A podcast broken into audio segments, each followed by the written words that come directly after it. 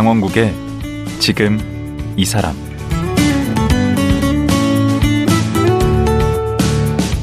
안녕하세요. 강원국입니다.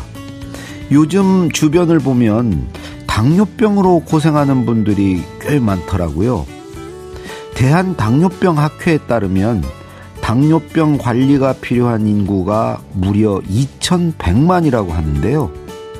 상황이 이러다 보니 어린이들에게도 흔한 질병이 되어가고 있다고 합니다. 어른들에게도 만만치 않은 당뇨병 치료와 관리. 어린이들은 얼마나 힘들까요? 그래서 오늘은 당뇨병으로 힘들어하는 아이들을 위해 활동하는 분을 모셨습니다. 바로 일형 당뇨병 환우의 김미영 대표인데요. 이분에게는 과연 어떤 사연이 있을까요? 지금 만나보겠습니다.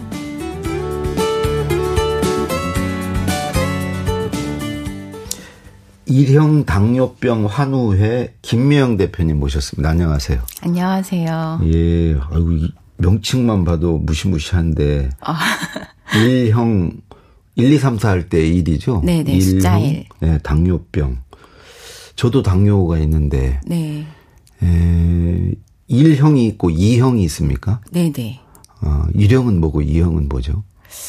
그러니까 보통 이제 많이들 알고 계신 당뇨가 이형 당뇨병이고요. 저 같은 사람. 네네. 네. 약간 뭐 유전적인 영향이나 네. 비만이나 뭐 스트레스나 여러 가지 사실은 이형의 원인도 되게 다양한데 네. 여러 가지 요인으로 저는 이제 술과 운동 부족. 네. 네. 그래서 인슐린이 적게 분비되거나 음. 어느 정도 분비되는데 저항성이 있어서 제대로 작용하지 못하는 게 네. 이형 당뇨라고 하면 네. 1형 당뇨는 어느 날 갑자기 인슐린을 분비하는 세포가 망가진 거예요. 아예 인슐린 그래서 분비가 아예 안 분비가 안 되는 그런 질환이라고 보시면 그러면 그거는 무슨 유전도 아니고 아직까지 정확한 원인은 밝혀지지 네. 않고 네. 그러다 보니까 이제 뭐, 뭐 아주 어린 아이부터 해서 나이 드신 분까지 네. 전 연령층에서 진단받고 받을 수 있고. 근데 보통 뭐 소아당뇨 이런 얘기 하던데. 네네. 그 소아당뇨가 이 일형 당뇨입니까? 아, 그건 아니고요. 네. 그러니까 이형은 좀 어느 정도 나이가 들어서 진단을 어, 받은 받는데 음. 1형은 어릴 때도 진단 받을 수 있으니까 음. 이제 이 어릴 때 진단 받은 아이들을 소아당뇨라고 부르기 시작한 거예요. 그 말은 잘못된 거죠? 네, 정확한 병명도 아니고 잘못된 거고 네. 또 이제 최근에 뭐 서구화된 식습관이나 뭐 최근에 코로나로 이제 뭐 배달 음식이나 뭐 이런 걸 하면서 이형 당뇨도 소아청소년 시기에 진단을 받게 되는 경우가 늘었어요. 아. 과거에 아. 비해서. 예, 그러다 보니까 이제 과거에 소아당뇨를 1형 당뇨만 지칭하다가 음. 갑자기 2형 당뇨랑 묶으면서 음. 소아당뇨라고 하면 반드시 따라오는 얘기가 소아비만, 잘못된 식습관, 운동 부족 이런 이제 1형 당뇨와 전혀 상관없는 그런 오. 이제 수식어들이 따라오기 때문에 그 부모 잘못 예, 부모 잘못이나 개인의 관리를 못해 예, 그런 게 이제 따라오기 때문에 어. 저희는 1형 당뇨를 소아 당뇨라고 불려지기 원하지 않습니다. 아, 그 1형 당뇨병 환우에 이 환우회가 있나 봐요? 네, 네. 환자 단체라고 보시면 될 것 같습니다. 여기에 대표시면 이 네. 환우 회원이 그러면 얼마나 되시는 거예요? 지금은 한 만 천 명 정도. 어, 그럼 만천 명의 대표세요? 네, 온라인 기반으로 이제 한 만 천 명 되고, 오프라인으로는 이제 몇 천 명 정도 활동하는 그런. 예. 그럼 일형 당뇨병 전체 환호분들이 얼마나 되시는데? 한 5만, 정확한 건 이제 추산이 어렵긴 한데, 네. 5만 7천 명 정도 된다고. 와. 네. 5만 7천 명? 네. 원래 당뇨는 그거에 한 몇백 배, 500만. 500만. 우리나라가 그렇죠. 이제 당뇨 500만 시대라고 하는데 5만이면 음. 100분의 1인 거잖아요. 굉장히 작은 수치죠. 그러면 이게 지금 단체인데 그럼 무슨 활동을 하시나 봐요? 네, 정말 다양한 활동을 하는데 네. 사실 제가 원래 직장을 다녔었거든요. 네. 근데 직장 생활을 할 수 없을 정도로 환자 단체 일이 굉장히 많습니다. 어, 이게 몇 분이나 일하시는데요, 단체? 그러니까 전국적으로 이제 지역 대표님들이 계시고 오. 임원분들이 25분이 계세요. 저 오. 포함해서. 오. 근데 이제 그분들은 직장에 있, 가지고 있으면서 음. 이제 온라인으로 계속 의견을 주시고 하시는 음. 오프라인 행사 주말에 있으면 이제 준비하시고 그런 어, 이사님들이 계시고 음. 풀타임으로 활동하시 상근은 네, 상근은 저 혼자입니다. 아직까지는. 어그 서로 뭐 정보 교환하고 뭐 그러시는 건가? 네, 저희 같은 경우는 좀 이제 특별하게 일형 당뇨가 관리가 되게 어려워요. 음. 아까 인슐린이 아예 분비가 되지 않기 때문에 음. 인슐린을 주사 형태로 해, 해줘야 되거든요. 음. 그러다 보니까 관리가 어렵고 그 인슐린 양을 조금만 못 맞추면 음. 저혈당이 오거나 고혈당이 발생해서 수시로 혈당 관리를 해줘야 돼요. 어. 그러다 보니까 환자들이나 보호자들이 네. 일상에서 이 질병을 얼마나 관리를 잘 하느냐에 따라서 네. 합병증이 올 수도 있고 오지 않을 수도 있거든요. 음. 그래서 저희 환자단체의 첫 번째 목표는 네. 이런 환자들이 자가관리 역량을 높이고 교육이나 세미나를 통해서 또 특별히 저희 같은 경우는 글로벌 일형당뇨병 환우회에서 진행하는 open source 프로젝트를 하거든요. 음. IT 기반으로. 그뭐 무슨 쉽게 좀 해주세요. 네.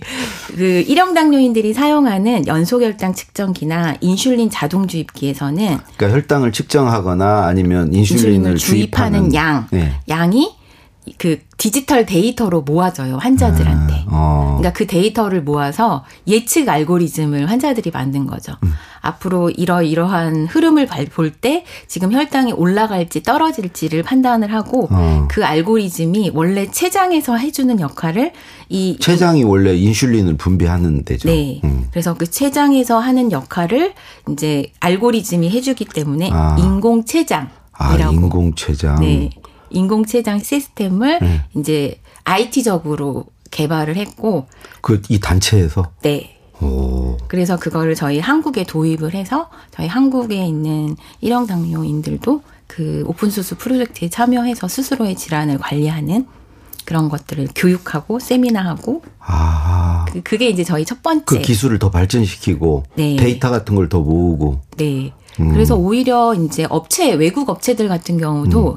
이 환자들이 선행으로 하고 있는 오픈 소스 프로젝트를 이렇게 벤치마킹 할 정도로 굉장히 앞서가고 있죠. 아 우리나라가. 우리나라가 아니라 글로벌, 환자들? 예, 글로벌에서 일형 당뇨 환자와 가족들이. 그래서 저희도 특히 우리나라 잘하실 것 같은데. 그 IT 선진국이라.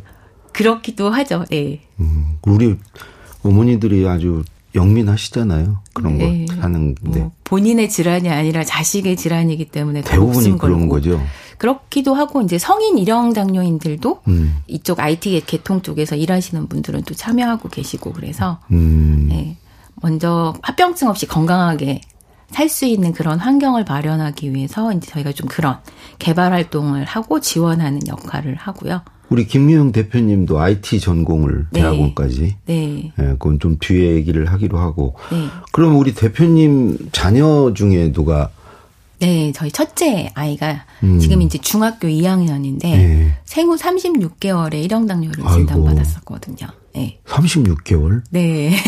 어, 우리 나이로 4살 네, 4살 정도. 때, 네. 어, 그걸 어떻게 처음에 아신 거예요? 원래 이제 애가 막 그렇게 잘 먹는 아이는 아니었어요. 음. 근데 이제 뭐 4살 아이들이 되게 우리 흔히 이제 부잡하다고 하잖아요. 그렇죠. 막 산만하고 막 그리고 엄청 이제 잘 뛰어노기 좋아하는 아이였는데 음.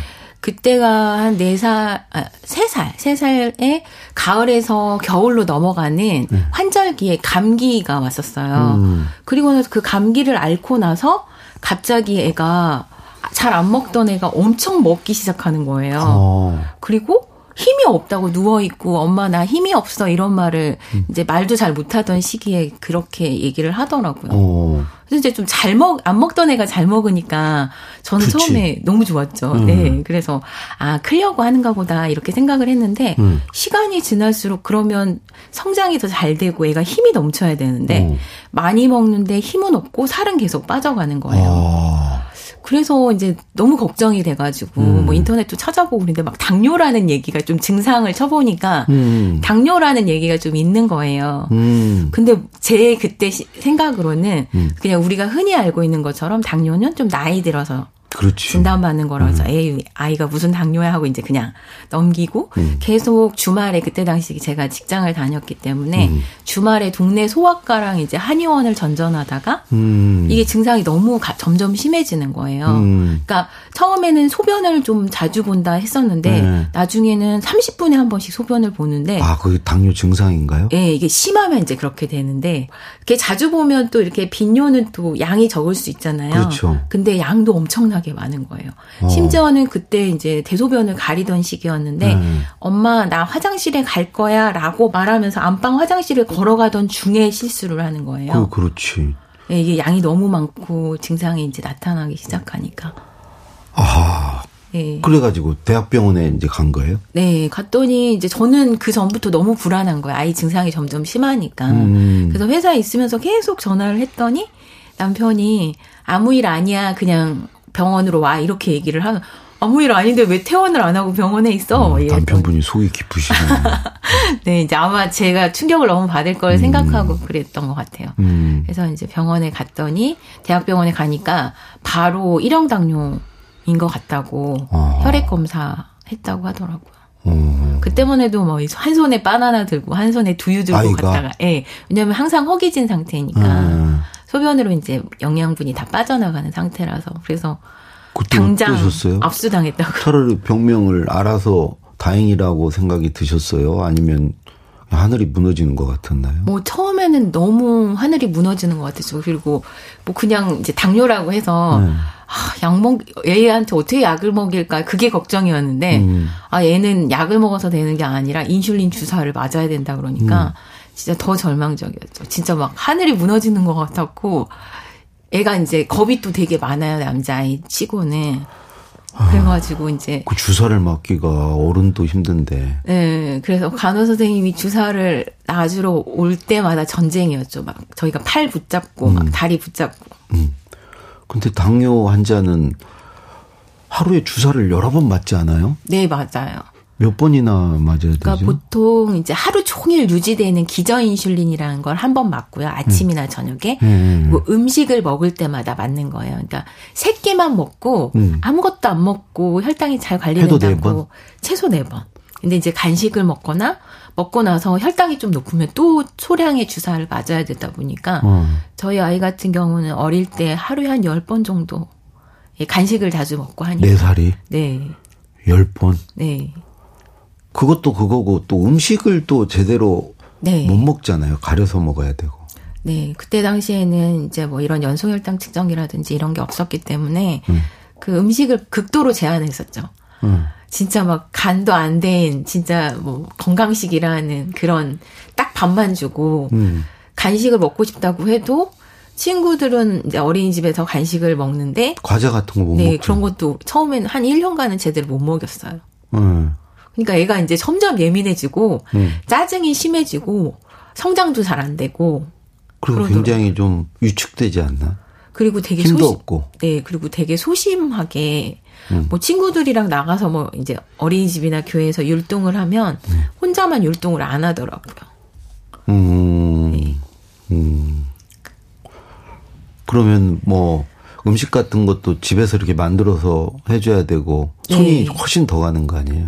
네, 그렇죠. 그래서 회사를 다니면서 음. 식을 직접 집에서 다 해서 음. 어린이집에서 주는 이제 아이들이 좋아하는 음식들이 다 혈당을 높이니까 음. 집에서 반찬을 만들어서 보내고 간식도 뭐 빵이랑 과자 같은 거 만들어서 음. 보냈어요. 한 1년간은. 근데 이제 저희 애가 한 1년을 그렇게 살다가 음. 도저히 자기는 안, 그렇게 못한다고 나 그렇게 어린이집에 안 다닐 거라고 어. 화를 내가지고 음. 나도 친구들이 먹는 거 다 먹겠다고 이제 그렇게 얘기를 해서 음. 근데 저도 너무 힘들었고 음. 그래서 아 이제 아이가 먹는 거에 따라서 내가 좀 인슐린 양을 조절하고 음. 좀더 공부를 해서 좀 아이가 편하게 아 먹을 걸좀 먹고 네. 대신에 그 인슐린 주사를 해서 네. 이거 어떤 거죠? 그 뭘 먹으면 뭐 혈당이 어떻게 되고 어떻게 돼서 주사를 놓으면 어떻게 되는 거죠? 그러니까 보통은 이제 저희가 뭐 비당뇨인들 같은 경우는 음. 식을 먹으면 혈당이 음. 올라갈 쯤에 알아서 췌장에서 음. 인슐린을 분비해 주는데 그러면 인슐린 분비하면 혈당이 내려갑니까? 네. 아, 근데 그 인슐린 분비가 안 되니까 인슐린 분비가 안 되니까 주사로 인슐린을 주입해 주는 건데 그래서 음식을 먹으면 혈당이 올라가고 인슐린 주사를 안 하면 고혈당이 되는 건가요? 네, 고혈당이 어. 돼서 이제 여러 가지 당뇨 문제가. 되고 예. 또 저혈당도 문제가 되던데. 네, 그러니까 원래 진짜 정말 대단한 게 우리 음. 몸의 췌장은 네. 알아서 적정한 인슐린 양을 분비를 해줘요. 네. 근데 이 뭐 음식의 양만으로 가지고 인슐린 양을 정할 수는 없어요. 그 음. 그 현재 이제 사람의 상태나 뭐 호르몬 분비나 이런 게 전부 혈당에 영향을 주는데 음. 저희는 인슐린 양으로만 조절하려다 보니까 음. 어제랑 똑같은 음식을 먹고 똑같은 양의 주사를 놓더라도 어떨 때는 저혈당이 되고 어떨 땐 고혈당이 아, 되는 몸의 거예요. 상태에 따라서. 네, 그러니까 수시로 계속 혈당 체크를 해주면서 음. 보정을 해주는 거죠. 저혈당 되면 주스를 먹인다거나 고혈당 되면 다시 주사를 놓는다거나. 아, 그러니까 저혈당일 때는 뭐 단거나 이런 걸 초콜릿 네. 같은 거 초콜릿은 주더라고요. 먹을 걸. 예, 사실 초콜릿 같은 경우는 지방 함량이 높아서 네. 저혈당을 혈당을 올리는 음, 음식으로는 적절하지 아, 않고 주스 같은 게 좋아요. 예, 단당류의 주스 같은 게 좋습니다. 그래서 그런 걸 늘 갖고 다니던데. 네, 그런 걸 갖고. 그 저, 저혈당이 되면 그 주스 같은 거 마시고. 네. 고혈당이 되면 인슐린 주사를 맞고. 또 조금 소량 추가 주사를 하고. 그러니까 그게 한 번 놔서 그렇게 나눠서 쓰는 게 아니고 네. 그때 그때 네. 주사를 놔야 되는 거죠. 네. 오. 그래서 이제 아이가 힘들어하기도 하고 제가 봐도 음. 이대로 죽을 때까지 완치가 안 된다고 하면 이대로 살면 이 아이의 진짜 뭐 살아있는 삶 자체가 너무 힘들 것 같아서 음. 이제 저희가 마음을 바꿨죠. 어. 똑같이 아이 다른 친구들처럼 먹게 해주고 음. 대신 우리가 공부를 좀 열심히 하고 아이한테도 대신 인슐린 주사와 혈당 체크는 열심히 해야 된다. 음. 그래야지만이 너도 친구들이랑 놀 수 있고 친구들이랑 똑같은 음식을 먹을 수 있다. 음. 이렇게 이제 알려주기 시작했죠. 그게 치료가 안 되지 않아요? 네, 아직까지는 완치가 안 돼요. 평생 끌어안고 가야 되는 거죠. 네. 아, 처음에 그거 알고 또 그 거기에 적응하기까지는 정말 힘드셨겠네. 아이는 물론이고 네. 가족들도. 그렇죠. 음. 어떠셨어요? 거의 뭐 잠도 못 주무시고 네. 거의 가정이 어 전체적으로 이렇게 네. 무너질 것 같은데. 그러니까 진짜 아이랑 죽고 싶다는 생각 되게 많이 했었고요. 네. 음. 근데 저는 이제 못 살게 힘들게 힘들고 죽고 싶다라고 생각하지만 또그 어, 아이는 그게 아닐 수도 있고 음. 아이의 목숨을 부모인 제가 어떻게 할 수 있는 건 아니기 때문에 음. 그래 아이를 위해서 좀 노력해 보자 이제 그런 마음을 먹었지만 그때 당시 이제 치료비도 많이 들고 하니까 음. 그리고 또 아이의 미래를 생각하면 또 뭔가 이렇게 저축도 해놔야 될 것 같고 음. 그래 그러다 보니까 직장을 그렇죠. 그만둘 수가 없었거든요. 음. 네, 근데 이제 직장을 가면 하루 종일 아이 걱정 때문에 음. 음. 이제 일도 좀 집중할 수 없었고 음. 사람들이 그냥 저만 불러도 눈물이 나는 거예요. 지금도 막 눈물이 그렁그렁 하신데. 네. 그러다가 아이가 나중에는 직접 주사도 자기가 놓고 그렇게 됐다면서요. 네. 몇 그, 살부터 그런 거예요? 그러니까 4살 때부터 한 6개월 지나 진단받고 한 6개월 지나서 스스로 이제 혈당 체크를 했어요. 이렇게 침으로 이렇게 손가락을 찔러서 음. 피를 내서 혈당을 측정하는 그런 뭐, 거죠. 그거 원래 그렇게 어린 나이에 그게 가능해요? 그렇지는 않았고 않는데 이제 저희 음. 애는 음. 친구들이 그러니까 너무 어릴 때부터 너무 많은 걸 제한하다 보니까 음. 친구들이랑 어떻게 하면 같은 음식을 먹고 음. 친구들이랑 어떻게 하면 똑같이 놀 수 있을까를 항상 고민하던 아이였어요. 오. 근데 이 이제 친구들이랑 놀 때 뭐 혈당 체크할 시간이나 인슐린 주사할 시간이 되면 선생님이 불러서 음. 그때 한막 2, 3층 되는 교실에서 1층에 있는 그 간호사 선생님실에 가서 주사를 맞아야 되는 거예요. 그리고 노는 게 방해를 받네. 엄청 방해를 받는 거죠. 자기는 어. 정말 친구들하고 집중해서 놀고 싶은데. 그렇지. 그래서 어느 날 자기가 혈당 체크 하겠다고 처음에 그러더라고요. 그 몇 살 때? 그때 네 살 때 혈당 체크를 했었고 제 진단 받던 그 해에 혈당 체크를 했었고 오, 기특하네. 예. 그 다음 해에 이제 주사 때문에 또 계속 오르락 내리락 해야 되니까 음. 그럼 주사도 자기가 한번 해보겠다 이렇게 얘기를 하더라고요. 오 주사를 네. 어디다 놔요? 주로 이제 본인이 주사할 때는 복부를 많이 놓고요. 음, 네, 남이 할 때 엉덩이. 뭐 엉덩이도 놓고 이게 뭐 주, 매일 주사를 하다 보니까 주사할 공간이 특히 어린 아이들은 잘 없거든요. 그러니까 팔에도 놓고 배에도 놓고 등 엉덩이 좀 살이 좀 있는 곳에 놓. 예. 아, 그 자기가 배에다 직접 이렇게 놓은 네, 거예요? 네. 근데 처음에 이제 주사 처음에 할 때는 음. 주사를 잘못 찔러가지고 막 손가락에서 피가 막 나기도 하고 손가락에 피멍이 들기도 하고 음. 그래서 저희는 이제 너무 안타깝고 마음이 아파서 음. 아 그냥 아, 안 했으면 좋겠다는 마음은 들었거든요. 근데 그래도 안 한다는 얘기는 안 하더라고요. 안 하면 어떻게 해요? 이제 안 하면 그래도 간호사 선생님이 예, 간호사 선생님도 있고 집에서는 이제 음. 외할머니도 계시고 한 한데도 음. 스스로 하려고 했었고 저도 솔직히 너무 마음 아프고 안타깝지만 음.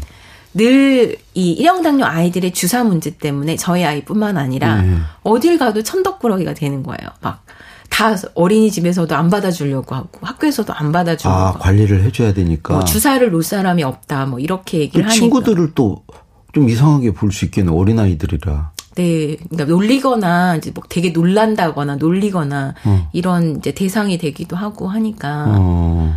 그래서 그래서 너무 마음이 아프지만 이 아이가 스스로 주사한다고 했을 때 주사하지 말라고는 말 못했어요. 혼자 주사를 하는 순간 음. 어디를 가도 누구한테 부탁하지 않아도 되고 그렇지. 네.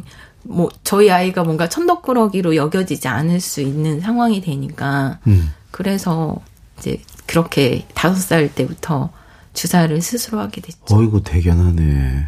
네, 뭐 그때는 막 저희 아이 생각은 아무 생각이 없었다고 하더라고요. 네. 어, 그 먹는 놀려고. 것도 네. 먹는 것도 짜 뭐 투정 안 부리고 잘하고. 뭐 투정 부리죠 어린애니까. 음. 근데 음. 그래도 이제 제가 저희 아이가 한테 고마운 거는 음.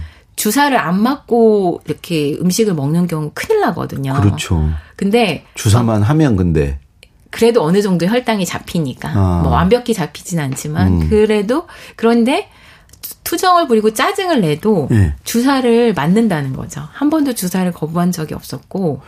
아 워낙 어릴 때 그래서 아예 그렇게 체념한 거 아닐까? 그렇게 해야 되는 걸로 본인의 알고. 기억에 주사를 안 맞았던 시기가 없으니까. 없으니까. 음. 왜 네. 그래야 되는 건 줄 알고. 네. 그리고 이제 고혈당일 때는 네. 지금 음식을 먹어야 되는 상황에서도 음.